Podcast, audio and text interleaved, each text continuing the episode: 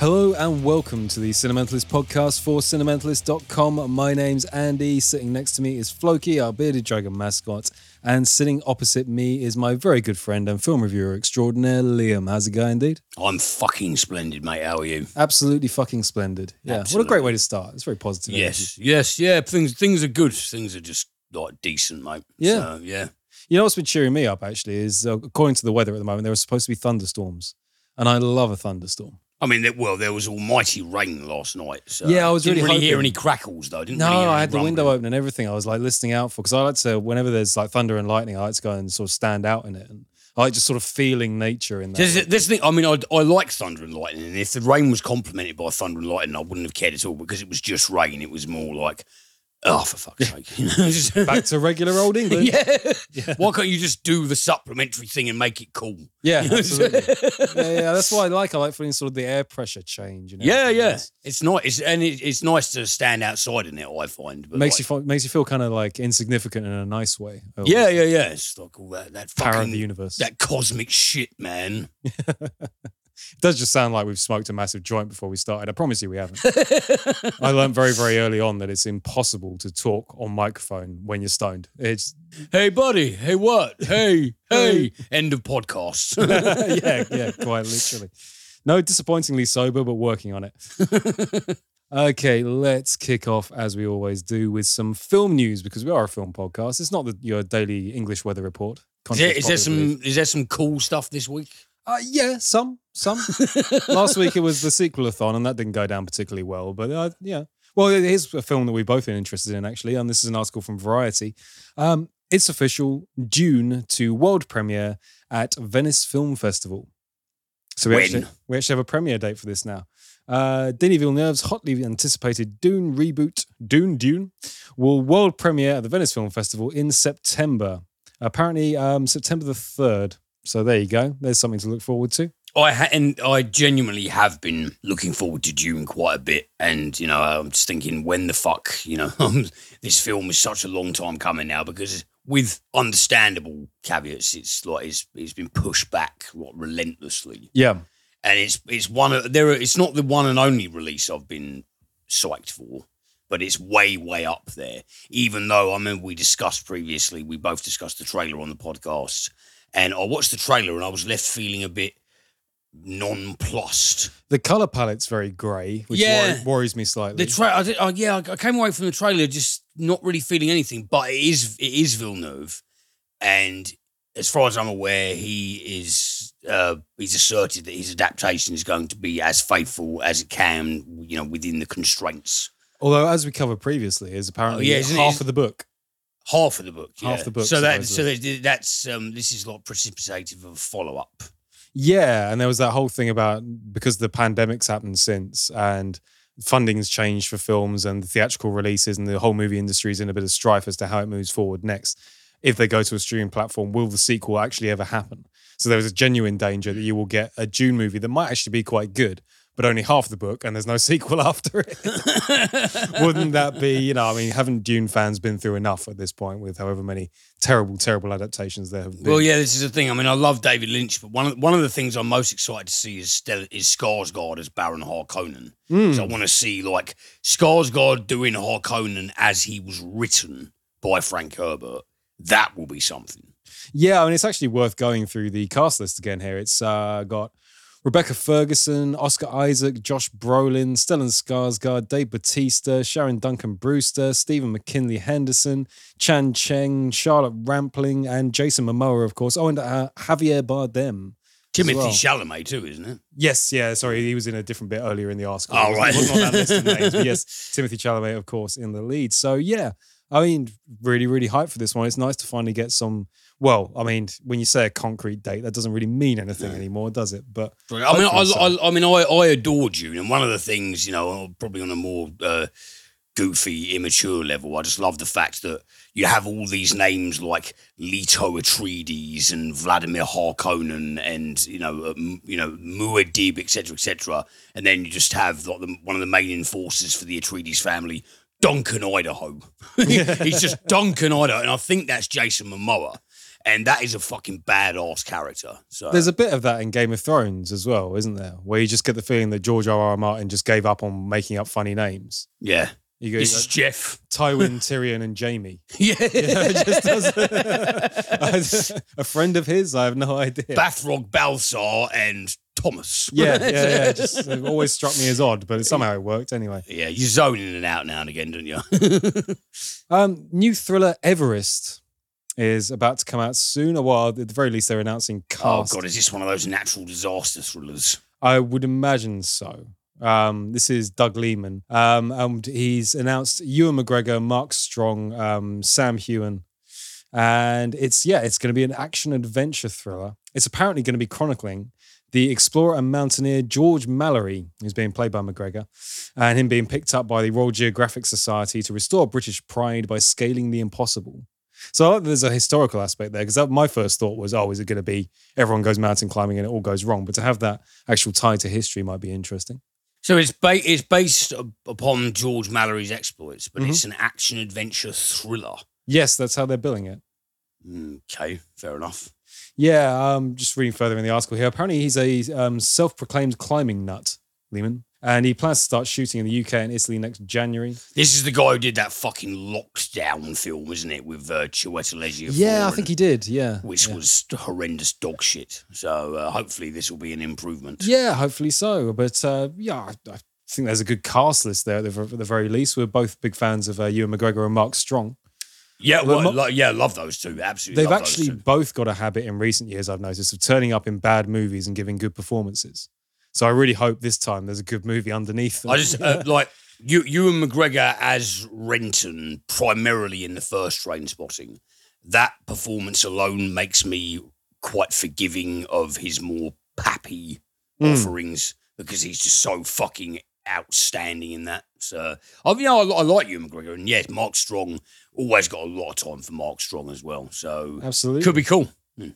Uh, Russell Crowe has apparently backed a new coastal Australian film studio in wake of country's production boom. This I've seen a fair bit of. He's hype a fucking New Zealander, though. Well, I actually didn't know that. I always thought he was Australian. Is he? Is he New Zealander?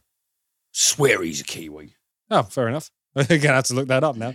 But uh, yeah, this is. I've seen a bit of hype about this. There's apparently a really big filmic production revival going on in Australia, and it's being called Aussie-wood, which I kind of like.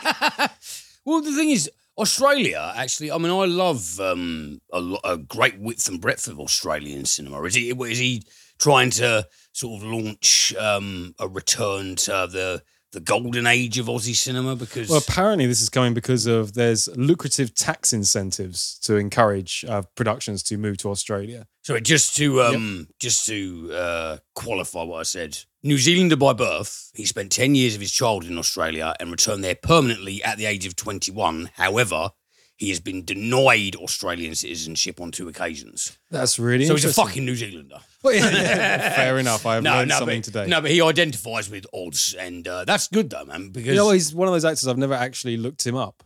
You know, it's certain people you don't I M D B, isn't there? And I just always Russ, assumed. I mean, if, if he if he's like, I mean, I don't really know the details of it, but if he is sort of advocating a return to the great era of people like, you know, Weir and movies like Waking Fright, for example. I think this is Australia as well making a business decision in the sense that they're putting all these tax incentives in for productions to move over there, I guess, to, to hype up that part of the industry.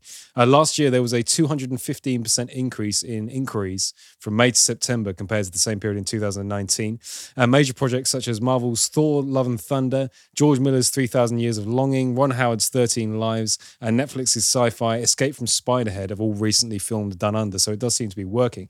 But this new facility, is, I think, is going to be pretty amazing. It's going to cost four hundred thirty-eight million dollars, and it will be constructed on a sprawling pre-existing Pacific Bay resort complex. It will integrate production, post-production, and accommodation and amenities. So they're building Pinewood, really, the Aussie version of.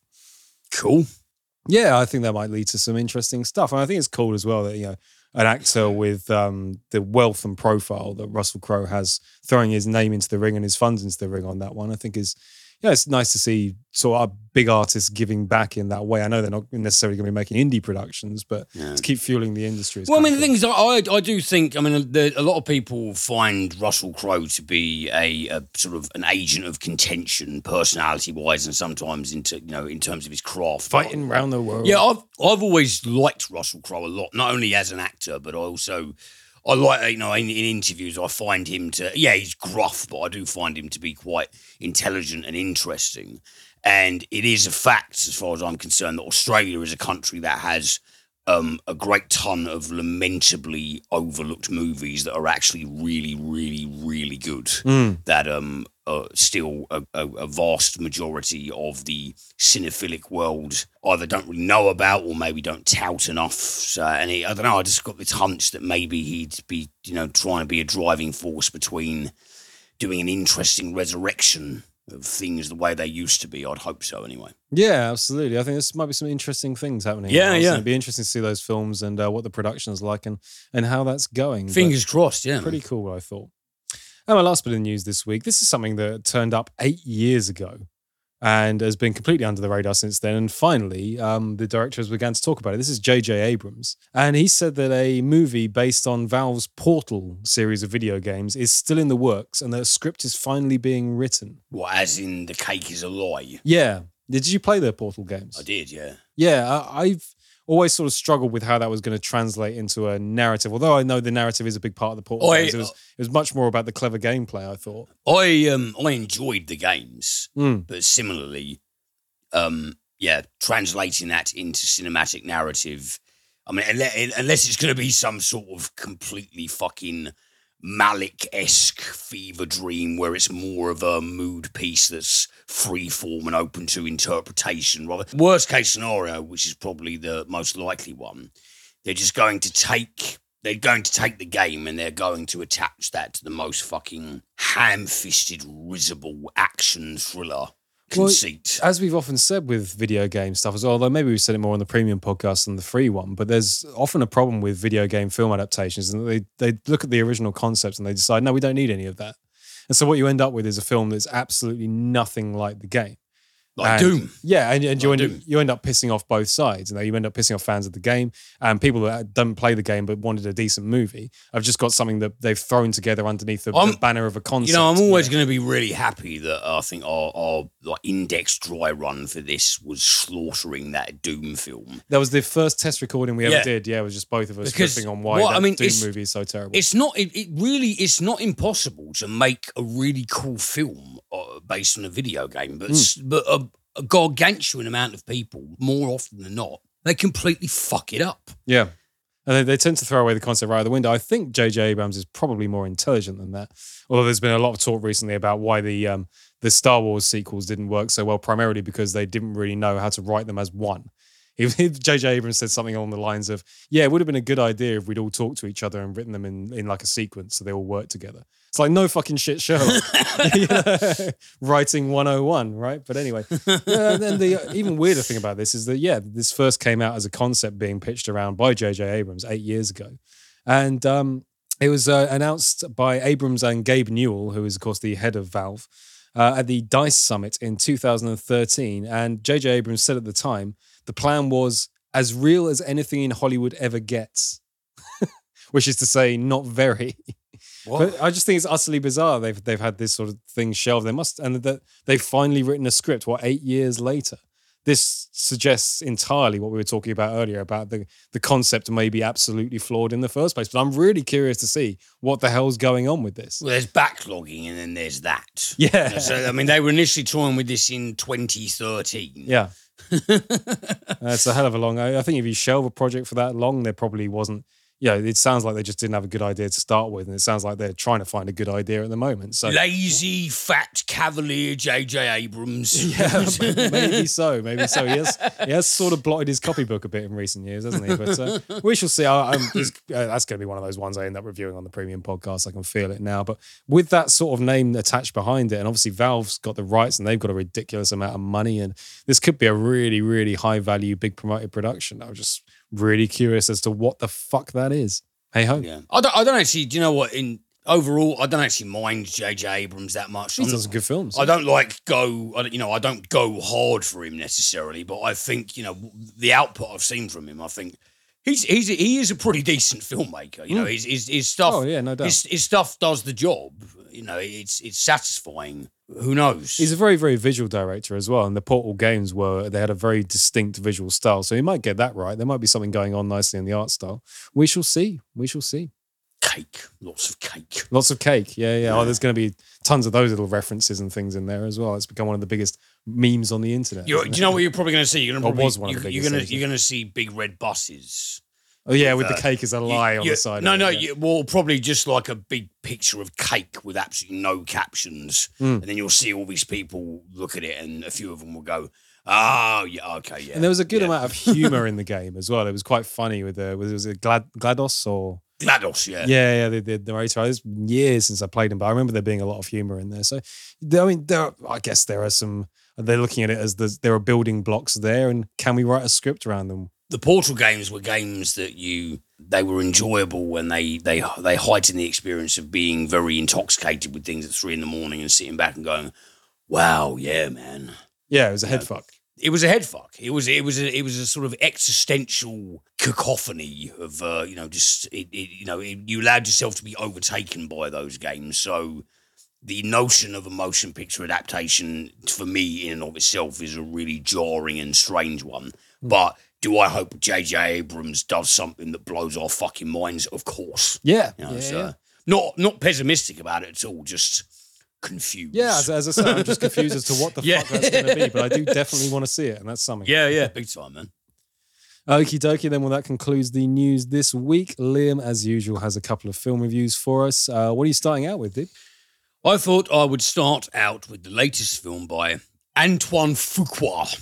Fuqua. Well, I always love Antoine Fuqua. Yes, this is uh, Infinite. I believe that you brought this up on a film news not too long ago. It's Marky Mark, isn't it? You love Mark Wahlberg. I love Marky Mark. The reason yeah, I chose one of my this, favorite actors. The reason I chose this is because he's one of your favorite actors of all time. Well, um, so the film opens. Oh, I just felt a drop in my stomach. The, fi- yeah, go on. The film opens with um, what a sort of frenetic high-speed car chase somewhere in the nighttime motorway of America land. Uh-huh.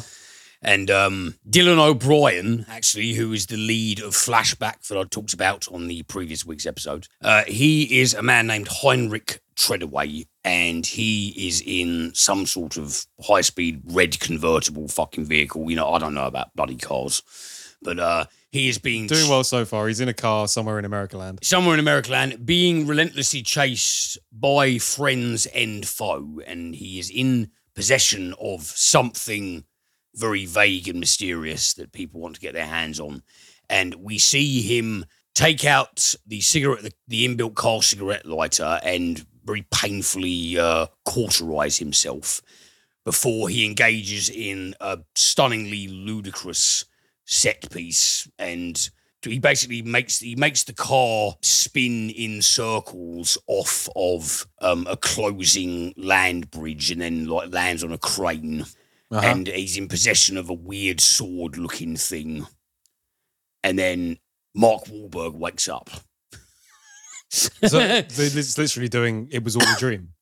Well, this is the thing. All that happens and then it cuts to Mark Wahlberg and it cuts to Marky Mark, all buff and bare-chested, looking in the mirror, narrating, and his narration begins with something like, have you ever had a dream so vivid that it felt like it was definitely fucking real? Something like, you know, all this palaver, mm-hmm. something that has been, you know, that, that that's a trope that has been well trodden in lots of stuff. Yep. So I think, okay, we're off to a really great start so far. So uh, Mark, Marky Mark plays a guy named Evan McCauley, and we come to learn that Evan... is uh, he's a loner. He's having some trouble uh, procuring gainful employment for himself because he was diagnosed with schizophrenia when he was in his early teens, and he also has a history of violence. He's a very troubled, unhappy man. And one of the things that blights him is he has this preternatural array of talents that he doesn't understand. He is adept at martial arts and hand-to-hand combat and sword fighting in general.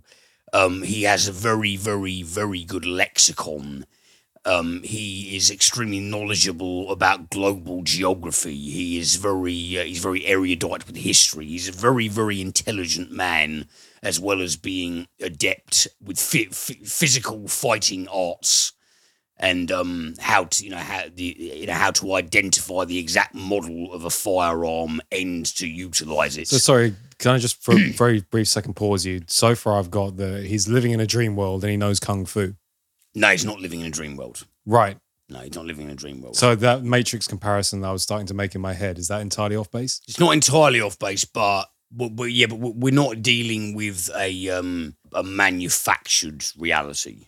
Though that, that's that's that's where okay, it departs from Matrix. No, sorry, jumping ahead a little bit. You you carry on. No, but okay. um, so basically, Evan is in a bad place. And um, one night he goes to the den of this drug peddler that uh, I think they. He, This drug peddler sells, routinely sells Evan moody black market medication to help mitigate his schizophrenia.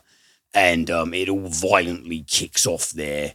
And then uh, Evan gets arrested. And when he's at the police station, a very strange bald man, played by Chiwetel Ejiofor, walks in and goes, "You don't recognize me? I think I should take offense." And he opens up a briefcase and he starts laying out all of this uh, strange, archaic-looking weaponry in front of Evan. And uh, Evan's like, "Okay, who the fuck are you? What the hell is this? What are you doing? No, I don't know you." And um, he explains to Evan that um, among this weaponry and other artifacts, like little things in a in a bag and talismans, he, he says to Evan, "Are any of these things yours?" And uh, Evan starts to display a bit more incredulity, and eventually this man, played by Chiwetel Ejiofor, begins to lose his patience. And uh, he takes out a pistol and he points it at Evan's face and says, "Every time you say, I don't know what you're talking about, I'm going to pull the trigger." And, you know, you don't know whether this gun is loaded or not. Some ball, it's not. It's not Russian. I don't really know how that works. This is one of these films with many plot holes because I could understand that working with a revolver in terms mm. of Russian roulette. Or if it's a semi-automatic or an automatic, if it's loaded, it's going to go off. Yeah, yeah. I, I just don't get it. Okay, but um, so he, he starts pointing the gun at Evan's head and clicking it, and Marky Mark is like, "What the fuck? What are you crazy?" You know, and um, then the walls of the police station come crashing down. And there's a massive vehicle being driven by Nora, played by Sophie Cookson, who tells Evan to come with her and drives him off. And uh, Chiwetel Ejiofor's character, who uh, we come to know that his name is Bathurst, and uh, he is in hot pursuit. And in the motor, Nora tells Evan that he has gone his whole life without knowing that he is what is referred to as an infinite. He is somebody who... essentially is in a state of quasi-immortality because all of these weird talents and this incredible aptitude for things and this quote-unquote schizophrenia and visions that he has been blighted by all his life, what they actually are are recalls of past lives.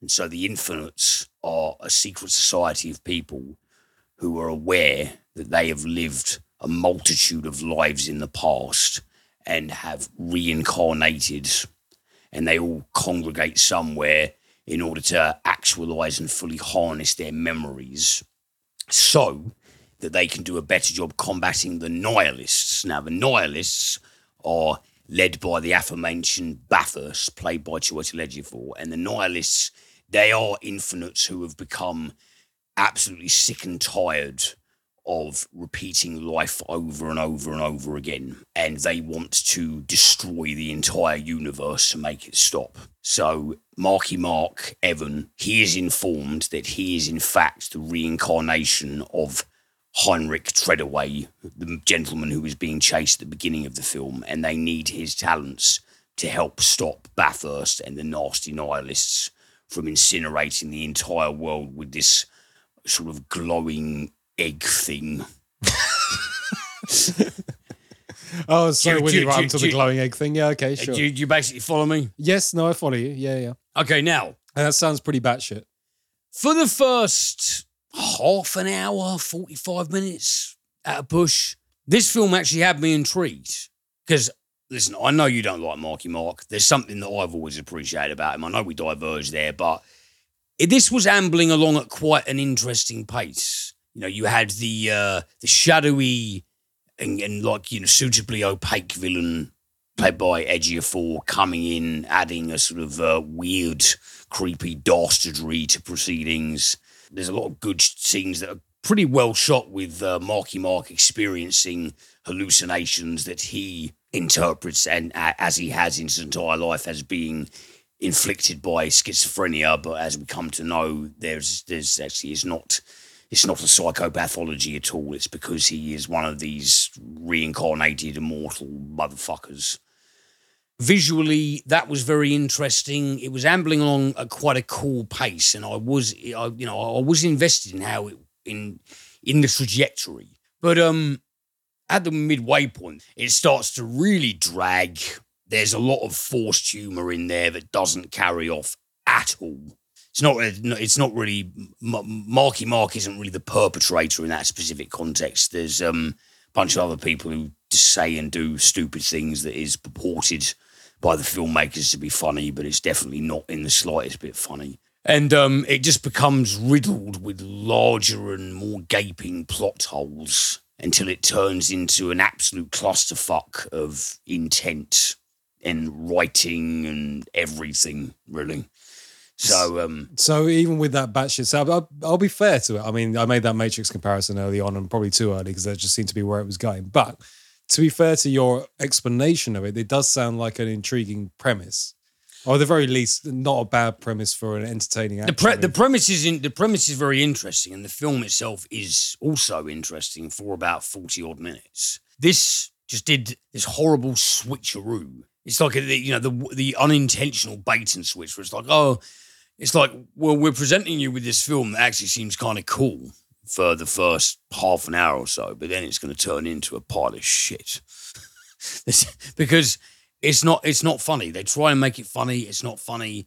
Once the villains are given uh, a healthy amount of exposition, they become very boring and uh, total inconsistency in terms of how the history of the Infinites and, you know, how they form a community, you know, a working community on top of a, you know, a humanistic community, a, a super organism where they're all looking out for each other. It's just absolutely, it, it just gets worse and worse and worse in terms of the amount of times I went, well, now, hang on, they explained this in this manner about twenty minutes ago, but if this is the case, this doesn't make any, this this this completely violates the three rules of logic and then some. Like, what the fuck is going on here?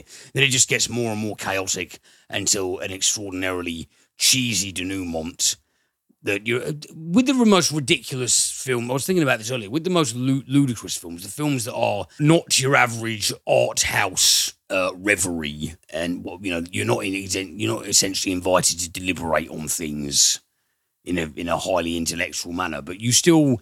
In in Big Trouble in Little China, it's a fucking silly film, but you still give a fuck about Jack Burton. You still give two shits about whether these people are going to reach their objective. This is a film where by by the the final half an hour, I had completely stopped giving one iota of a slithery shit about any of the characters involved in this. And by the time the final credits started rolling, I just went, oh, fuck you, bullshit. You know, you took a captivating idea, and you were you were ambling along with it quite nicely um, for a very short period of time, and then you just took a great big Cleveland steamer all over it, and you just pissed me off. So, like, just don't watch Infinite because it's bollocks. And um, next up, we've got Untitled Horror Movie. So uh, this was actually released on V O D on uh, the fifteenth, so not very long ago now. This is uh, one of those millennial comedy horrors. So we've got a, a crew of six actors within the film. They're late twenties, early thirties, and they're all part of a television show that is on the brink of um, cancellation. And they're all like, oh, fuck, shit, what do we do? Blah, blah, blah, blah, blah. And um, one of them, Kip, played by Timothy Granaderos, uh, they're all griping with each other over Zoom or Skype or whatever the hell it is one day. And he says to them, well, if they're cancelling the show, I've been doing my own kind of spec horror script and I was wondering if you lot would be interested in individually shooting scenes for it, and we can see where it takes us. There's a little bit of trepidation, but they eventually agree to it. So along with Kip, you've got uh, his girlfriend, Kelly, played by Care Holt, who is quite a, a pampered, you know, very Dunning-Kruger type of person, thinks that she's an extraordinary actress, for quite rude and insulting and nasty. You've got Max, played by... Um, Darren Barrett, who is a sort of, uh, he's the comedy guy of the group, essentially. He's in a perpetual manic episode and he's always freaking out. Declan, Luke Barnes, one of our own Luke Barnes, who is a very pinch-faced G Q model, I'm better than everyone else, narcissistic. Fo- these are basically, these people are all fucking annoying, narcissistic pieces of shit. And they start to film scenes for this horror film that Kip has written. And Kip gets hold of a pendant and he logs into Reddit and he reads a banishment incantation that he informs the his friends that he sent to his previous manager because his manager disowned him and said he didn't want to represent him anymore because he was no good, et cetera, et cetera. And over the course of shooting this film, they discover that this Reddit banishment incantation has actually invited a malevolent spirit to plague the six of them whilst they're trying to shoot this film. So it's a meta found footage horror comedy extravaganza, except it's just not funny. It's not funny.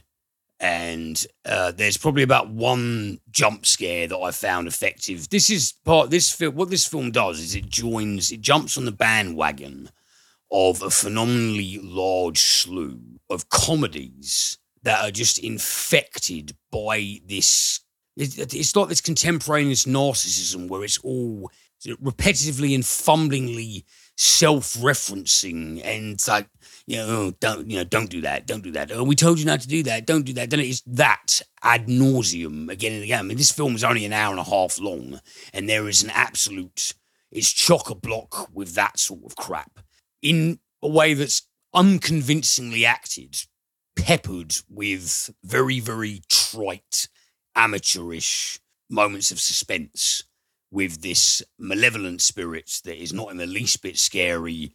I don't know if they were working with an incredibly meager budget and they were trying to, you know, do the best they could or whether they went intensely minimalistic, but either way was very, very flat-footed. And this this demon in particular, I won't give away too many spoilers in case anyone out there is interested in seeing it. God knows why you would be, to speak frankly. But um, it just doesn't land. It doesn't land in any way, shape or form. And um, if you actually want a, a good example, or at least a moderately decent example of this kind of uh, format done quite well, go and watch something like Unfriended Dark Web, which is all shot entirely from the, from the viewpoint of people on Skype. It's one of those laptop thrillers, I think they're being called. That is semi-ridiculous, but at least has momentum and it has good acting and it does provide some good moments of chilling disturbance. Untitled horror movie, it attempts to be funny, it fails. It attempts to be scary and get under your skin, and it fails. And it ends in a final gag that is just completely derivative and risible, and it was just complete... Uh, so we got two films that are a monumental waste of time this week. I'm really sorry about this. Yeah, it's it's, it's pretty downbeat, but then, you know, if the films aren't good, they aren't good. I, I apologise for, you know, being an aggressive Debbie Downer, but, but I just, both of these films are fucking horrible.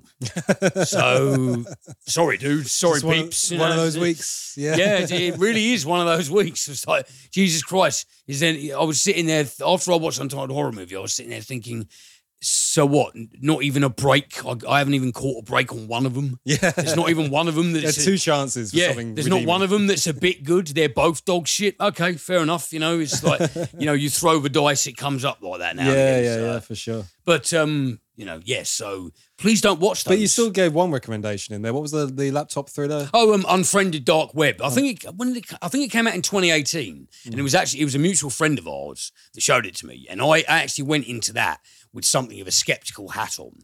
And there are moments of ludicrousness, but they make me laugh. So even though that's not necessarily what the filmmakers intended, that there there is enjoyment in that. But Unfriended Dark Web is actually, it's very, very well acted, especially by the lead guy, He's partic- he particularly gives a good performance that imbues the film with some real harrowing uh, nerve jangling. And there is there are some choice scenes in it that are genuinely quite, they're vicious and disturbing. And so, yes, I haven't actually seen the first installment of Unfriended, I must admit, but Dark Web, it is a good night in. It's competently made. And it and it does its job, and I do I do enjoy it. I do think that it's a film worth watching, and it's a million times better than this piece of shit. So you know, yeah, go, go, honestly, go yeah, Unfriended Dark Web. Go and watch that. It's it's not going to blow your socks off, and there might be a few moments that make you roll their eyes. Personally, they make me laugh, but in its totality, Dark Web is actually is pretty good. And uh, I, I just I just thought about that, the entirety of Untitled Horror Movie. All I could think about was Unfriended Dark Web. The minute the credits rolled on this piece of shit, I just stuck that on. Hmm. And then after that finished, I thought, yeah, see, that's how you do it properly. so, there you go. We took two negatives and turned them into a positive. There you go. So, not all bad, eh? Okay, then that brings me on to T V of the Week. And first thing I want to talk about this week is a BritBox original. BritBox? Yeah, so you're aware of BritBox? The I do know uh, BritBox, yeah. It's the U K streaming service that, as best as I can tell, currently has a load of U K T V gold reruns on it. All that being said, uh, like any good streaming service, they have decided to start making their own original content, and I believe this is their first attempt. And it's called The Beast Must Die. Ooh. Now, there was a I know, I know, I know the Claude Chabrol film from the seventies. Yes, it's based on a novel of an author I actually did have in front of me and don't have anymore because I've got my different set of notes up, but it is based on a novel. And, oh, uh, yeah, let's get into the setup on this. So this is BritBox's first go at the streaming original content game. This opens with Kush Jumbo playing Frances, and she's looking directly into the camera with a load of water running down her face. And she's staring dead at you, and she says, "I am going to kill a man. I don't know his name. I don't know where he lives. I have no idea what he looks like, but I'm going to find him and kill him." And the soundtrack goes all dun, dun, dun in the background in that very sort of nineteen fifties Cape Fear kind of way. You know, that sort of overblown orchestral, you know, stab of dun, dun that you used to get in like fifties movies. Yeah. There's one of those going on in the background. It doesn't literally do the don't, don't, don't. So, not quite that, but something something really close to it anyway. So, okay, this is, this is interesting right from the get-go. And we then cut to Nigel Strangeways, played by Billy Howell.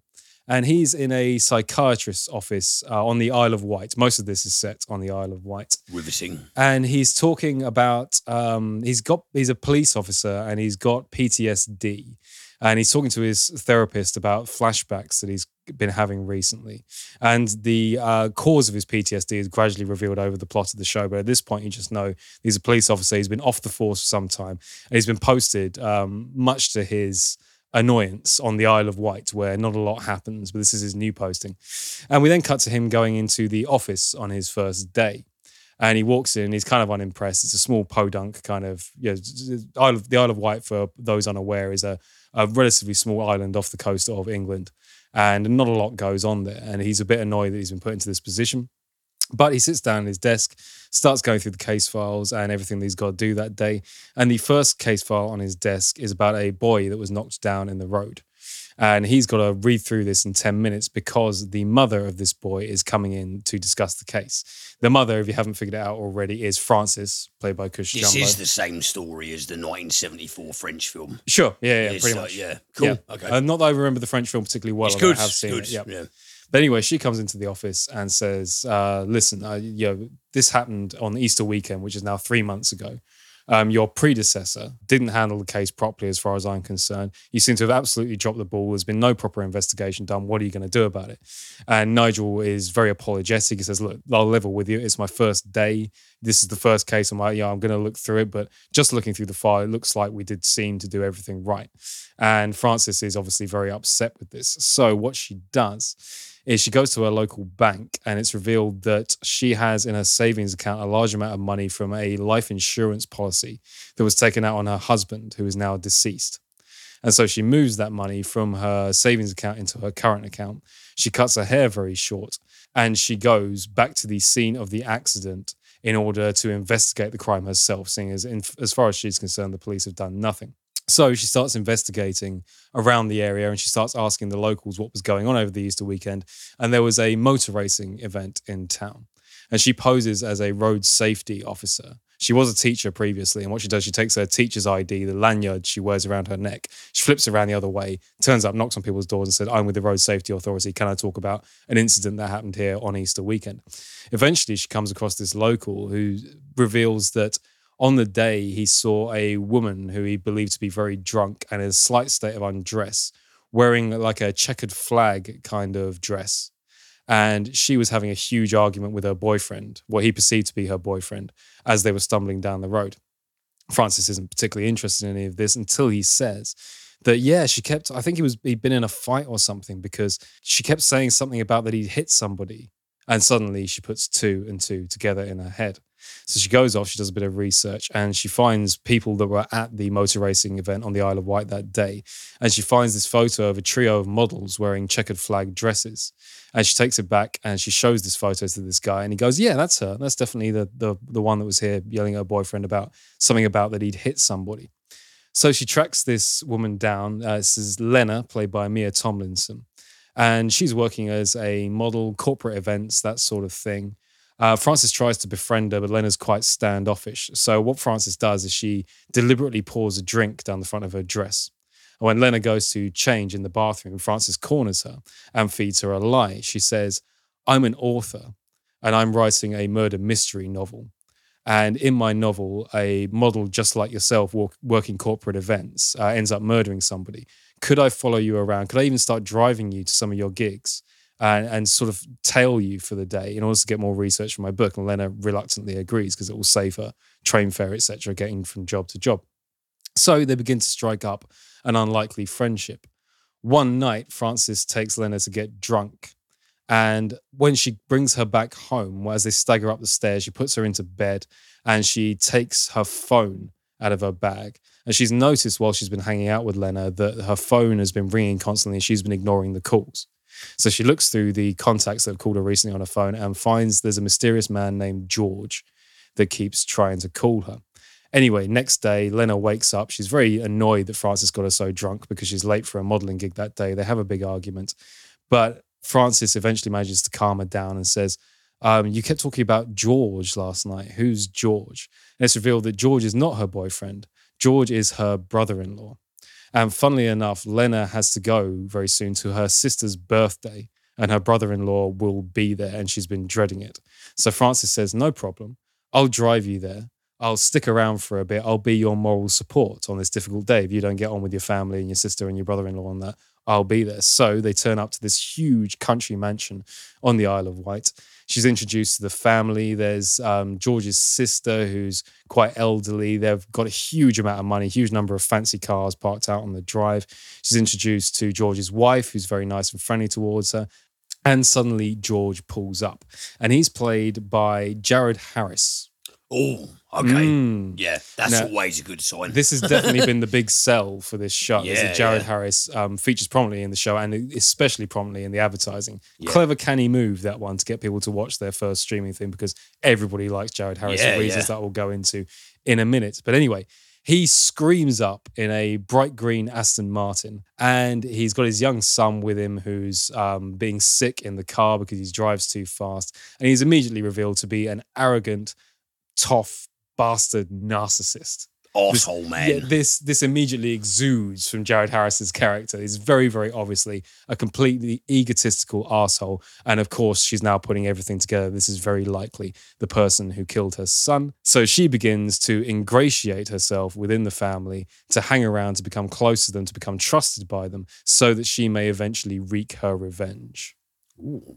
Yeah. Mm. Well, I mean, as the soundtrack would go at this point, dun yeah. dun dun. Well, I mean, I love that movie. So, uh, you know, I wasn't actually, I'd, I'd heard of this title. I wasn't actually aware that it was directly based upon the same story. Mm. But that, in conjunction with Jared Harris' involvement, I mean, I hope you're going to say it's decent. Well, yeah, uh, let's let's start out with the performances then. Like I said, putting Jared Harris as the lead antagonist was a very, very smart move on mm. this production's part indeed, because he's so wonderful. He's been hyped so much at the moment. He's so fantastic in The Terror. He's brilliant in Chernobyl. He's great in The Crown. I mean, you can just... Li- He's great as uh, Moriarty in the sequel, in the Sherlock Holmes sequel. Yeah, you can yeah. reel off his acting credits. He's just, really good. I have yet yeah. to see a character this man can't play. Yeah. And to see him play, he often plays quite likeable people, where he makes a good villain at the same time.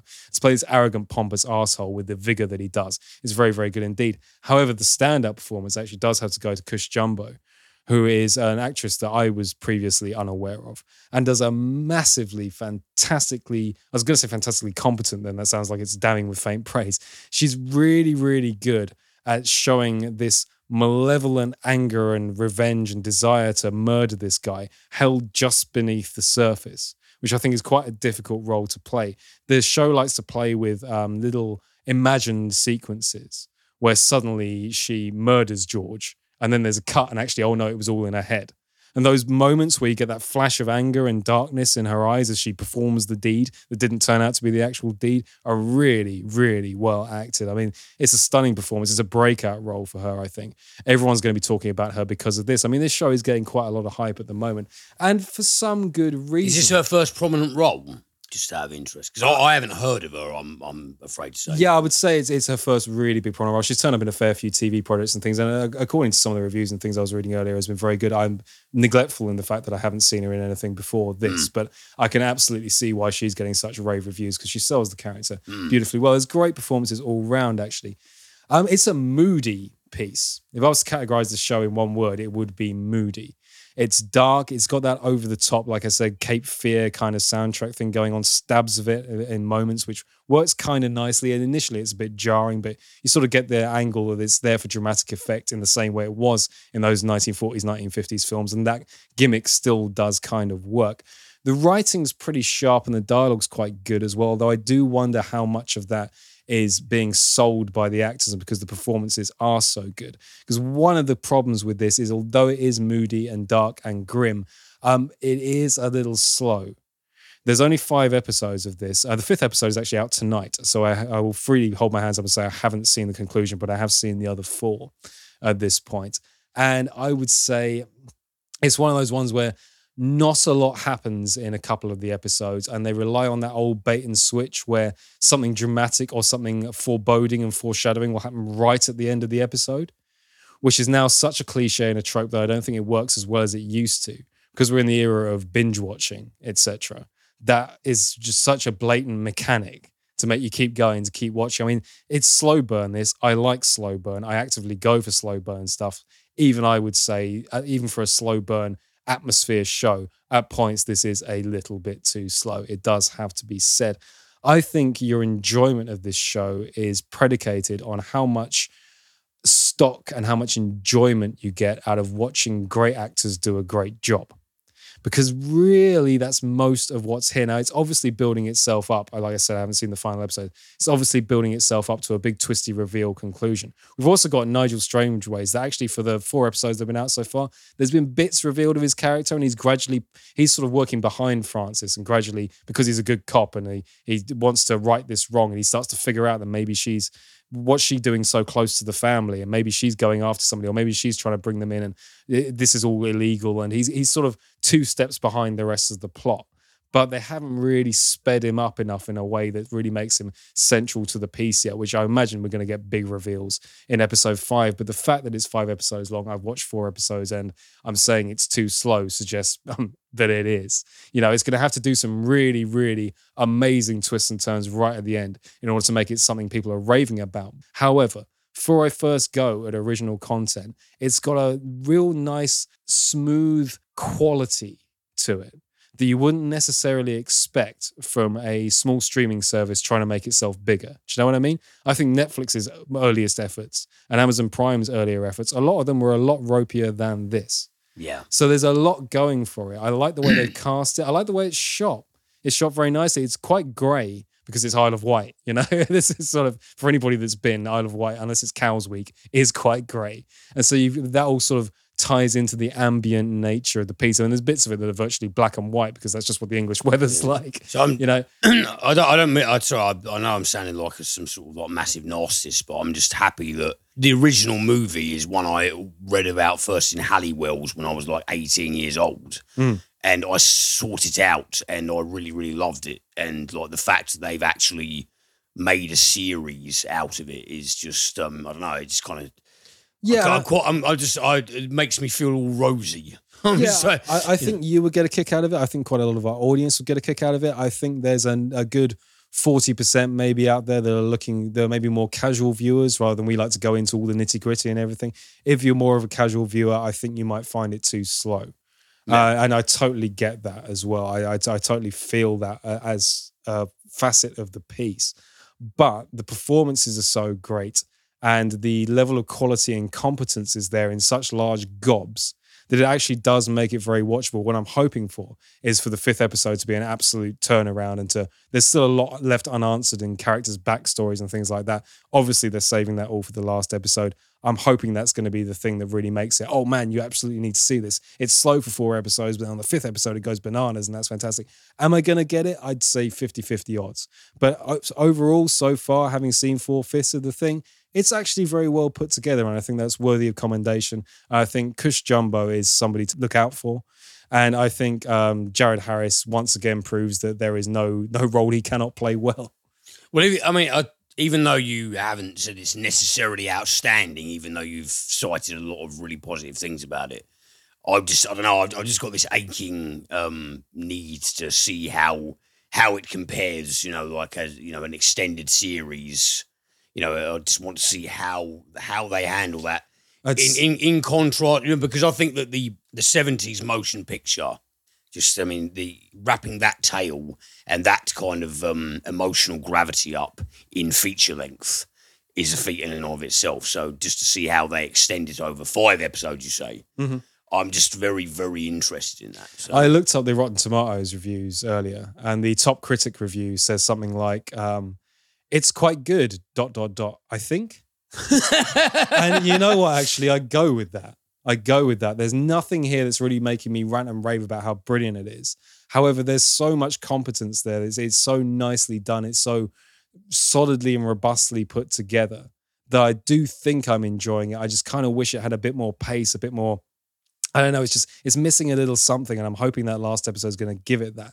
But at the same time, there are a lot worse ways to spend your time. And it's, you know, even if the pacing is a little bit slow, those performances do pull you through it. So great job to to the cast. Yeah. So I can give them full commendation. Some, sometimes I'll just be obsessed with things because they're a, a, an evocation of a previous thing I liked or just because the concept in and of itself I find fascinating. I think there was a gentleman we knew at one point who said, uh, I, I actually love a lot of things that most people deem quite boring, mm. and uh, that's actually a sentiment I share with him. So even if even if it is the even if this is very very slow burn, I don't know. I just you know I, I hope that I would get mixed up in it if mm. you like. You it's know, worth it's, it's worth it for those performances. Definitely, yeah. Definitely. yeah. I, I shall check it out. I should definitely check it out. Uh, I've got time here for a um, a quick little docu-series as well. Oh sweet, yeah. Uh, this is called Killer Ratings. Killer Ratings. Yeah, it's on Netflix. Uh, it was released in two thousand nineteen, and it's weird actually because I completely missed this until I was scratching around for a docuseries to watch the other week, and I was like, "Hang on a minute, this has been up since two thousand nineteen. I'm always on Netflix looking for new docuseries. I don't know how this one passed me by." Um, but yes, this is based in Brazil, in Manaus, and it's primarily about the life and times of the Brazilian television presenter and politician Wallace Souza. Now, Wallace started out being sort of an investigative journalist, uh, doing little pieces to camera where he'd turn up at murder scenes and basically deliver understandable, relatable T V news reports about murders that were going on in the city, um, the state of crime in the area, how things were getting worse. And he started to become a bit of a folk legend and a bit of a cult hero amongst the population of this city. So he was eventually given his own show called uh, Canal Livre. And it became the most watched T V show in Brazil for years. And it was sort of like a Jerry Springer kind of format. He had an audience there. He'd do pieces to camera about, isn't it terrible, this moral decline that we're going through? Aren't these gangsters horrible? Oh, there's been another murder this week. There's been an arson. This guy was found set on fire in the jungle. All these horrible events. And he'd give these sort of Um, moralistic pieces to camera about how this city needs somebody that can really fight for them and somebody that can, you know, step in and, and sort out law and order and make our people, our citizens safer. And he just got this huge warmth and goodwill towards him, so much so that he became elect- an elected official of this area until a police informant revealed that as far as he was concerned, and that it was a known thing within the Brazilian mafia community, Wallace Souza, far from being just an investigative journalist and T V presenter, is in fact a mob boss who has orchestrated most of the crimes that appear on his show. Sorry, that's yeah, right. I know, right? What the fuck? Top of your head goes. What's this called again, sorry? This is called Killer Ratings. Jesus and Christ, so this doc- that is something. This docuseries attempts to analyse. Uh, it's got interviews with Souza himself, people around him, police informants, people that say he was this way, people around him that say, no, it couldn't possibly be, and all of the moral quandary that that throws up for people. Holy He's now shit. He now exists in some weird space of being half disgraced and half accredited. It seems to have split people down the middle as to whether this was actually this way. So, I mean, yeah, what a great concept. Um, One of the things I really like about this is it doesn't lean too hard on the sensationalist angle because, like you said, with your bursts of laughter there, I burst out laughing when I figured what, that, I, what that, this was about at the that, same time. That conceit is fucking awesome. Yeah, it's ab- is, absolutely insane, isn't it? But what I really like is this documentary never loses the balance of, although that's kind of funny in the way that it's so utterly bizarre, how could that possibly be true? It never loses sight of the fact that these crimes, whether they were committed on Souza's orders or not, are still absolutely horrific and terrible and the yeah, damage they yeah, cause yeah. to the families. What I would say is that it's very gory as well in the way that if you've seen like news reports or anything from Latin America or South America or any of that, you'll know that they have no problem whatsoever with showing um, dead bodies without any blurring or pixelation, that kind of thing. This documentary is very, very much the same. So you're going to get, if, if you don't like seeing real dead bodies and a bit of gore and things like that, or you can't tolerate that, and this isn't the show for you. If you can tolerate that, then I think you'll find a lot within it. I like how it treads its balance. I like how it's got a mad concept, but it doesn't lean too far into the entertainment angle. It keeps weighing itself down with the fact that, that no matter how these events occurred, they were horrible. It does a will they, won't they kind of thing that I find was actually a nicely balanced way of doing a docuseries like this. It could have leaned into it in the same way Tiger King lent into um, the concept of animal cruelty, which is essentially yeah, yeah. pushing it to one side because that's no fun and the story's fun. Whereas actually it's a much more nuanced affair than that. Really, really interesting, compelling docuseries about a dangerous part of the world and a, a part of the world where occasionally you get some really crazy madcap stories, of which this is definitely one. I know this. So if you if you missed it like I did, then please, please give it a look because it's know, definitely got some really. I know this narrative. Is absolutely facetious, but I've just got this picture in my head of like Ross Kemp on gangs and Ross Kemp going like, "Yeah, it was me. I was doing all of it." Yeah, I know. Right? That I was, be... all of these people. They, I, I was making all the crime happen. That would kind of be the equivalent. This show was utterly insane as well. You had puppets come on and and a, a, a chef that was there every week making food for the audience. It was this weird carnival cavalcade atmosphere going on that just, in light of the allegations as well, just makes that look horrendous. And there's bits of this that just make your eyes bulge and go, really? No? But I love that. It's something else. I man. love that it doesn't focus on that. I love that it actually gets to the heart of the stories as well, and it does its best to form a nuanced opinion of the thing. And so it's a well-balanced piece of work. I think a lot of people would have missed it like I did, and I can highly, highly recommend it. It's a cool piece. Well, that's of something work. I will one hundred percent be checking out. Yeah, give it a go. I, th- I think it needs more of a more of an audience, and I'm happy Sounds to ride on. Sounds like it, yeah. Okie dokie then. Well, to finish off, I have Marky Mark trivia. But you don't like the man, so why did you do that? Well, because I couldn't, I couldn't really do any trivia about the the, the Kill the Beast or whatever it was. So Mark, Marky Mark trivia is is, is is where we ended up. Are you um, going to bring up all of the bad shit he's done? Some of it, yeah. Why am I not surprised? No, honest, that's it, fair enough. To be honest, it didn't take much work, actually, to that's, find something. So I've, I've, I've tried to balance it out a bit as well, because I realise a lot of people do like Mark Wahlberg. So uh, let's have some Mark Wahlberg trivia, shall we? Yeah, okay, cool. A sixteen-year-old Wahlberg assaulted Hoa Johnny Trin so violently that he faced attempted murder charges. Wahlberg also thought that he permanently blinded the man in one eye, but that injury was sustained during the Korean War. He pled guilty and was sentenced to prison for two years, of which he served forty-five days, but would forever have felony charges on his record. Recently, Wahlberg has come out seeking a full pardon, stating he's turned his life around and has become a good influence. Even the victim, Johnny Trin, is in support of the pardon. My hope is that, if I receive a pardon, troubled youths will see this as an inspiration and motivation that they too can turn their lives around. I remember reading about that. I mean, I mean, well, I don't know. I'm not going to sort of... I thought I'd just sort of leave that trivia where it is and let the audience make up their own minds yeah. as to as to what they think. Yeah, Mark, Mark Wahlberg uh, is or was a violent selfie, mm. and uh, that's not really good. yeah, well, just just to understate it a little bit, yeah. We'll land on that moral point, yeah, yeah. shall we? Yeah, okay, okay. How about this one? Turns out roughly one in eighteen men has a third nipple, and Mark Wahlberg is among them. In a few movies, they opted to digitally airbrush it out, but in Shooter, you can see it clear as day. For years, he kept mum about it, but eventually opened up about his extra nipple. That is correct, he told Australia's Nova F M when asked if it were true. Right below the other one. It's actually the size of an infant's nipple. It didn't grow. He has no plans of losing it either. I've come to embrace it, he told Rolling Stone. That thing is my prized possession. So Mark Wahlberg is basically the South Boston Scaramanga. He beats people up and he's got three nipples. They, they, they say people don't learn anything from the Cinementalist podcast. Eat your heart out, Christopher Lee. Yeah. In a continued effort to right the wrongs he made as a kid, Mark Wahlberg got his high school diploma in June of two thousand thirteen. Having dropped out when he was just fourteen, it took him until forty-one to hit the books. He credits his kids with the inspiration to finally do it. I didn't want the kids saying, you didn't do it, so why do I need it? They're all wanting to do things in their future that require an education. He may even continue his education. I would love to go to U S C and study film. I don't want to become a veterinarian or anything. I want to study things that further my career and broaden my horizons. Yeah, that's quite a redeemable quality at the very least. Yeah, some sen- sensible, really. It's a sensible outlook. Mark Wahlberg and some of his friends were scheduled to fly from Boston to Los Angeles on Flight eleven on nine eleven, but they decided to attend a film festival in Canada before heading back to L A and chartered a flight north instead. The plane hit the North Tower of the World Trade Center as part of the terrorist attacks. Family Guy creator Seth MacFarlane was supposed to be on the same flight. So that's two huge American celebrities that were supposed to be on that flight. No, that was kind of interesting in a trivia sense. Fucking locked out there, Jesus. Yeah, absolutely. It's crazy. Com- coming that close must really give you. That's yeah, that needs some therapy afterwards, right?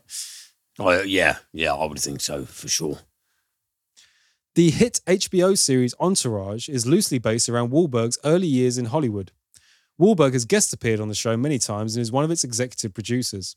He also appears from time to time on the reality show Wahlburgers, based around the burger chain of which he is a co-owner.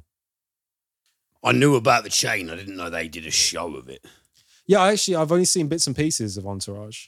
But uh, yeah, I didn't know it was loosely. No, I meant, I meant Wahlburgers. Oh, right. Yeah, yeah, yeah. No, I was, I was... So they, so they did a show of Wahlburgers. Yes, yeah, yeah, they have indeed. Oh, right. No, well, well, that's weird. Yeah, it's, it's utterly bizarre that way, isn't it? And the fact that Entourage is loosely, loosely based around his life is kind of weird. Yeah, I didn't even know that either. And my final Marky Mark fact here. Wahlberg is a distant relative of author Nathaniel Hawthorne on his mother's side. He is also a distant relative of Madonna and Celine Dion. Oh, wow. Is, is that why? Because in um in The Departed, Leo DiCaprio goes, um, oh, you know, families are always rising and falling in America. And Martin Sheen goes, who said that? And he goes, Hawthorne. And um, Wahlberg says to him, like, what, what's the matter, fuckstick? You don't know Shakespeare?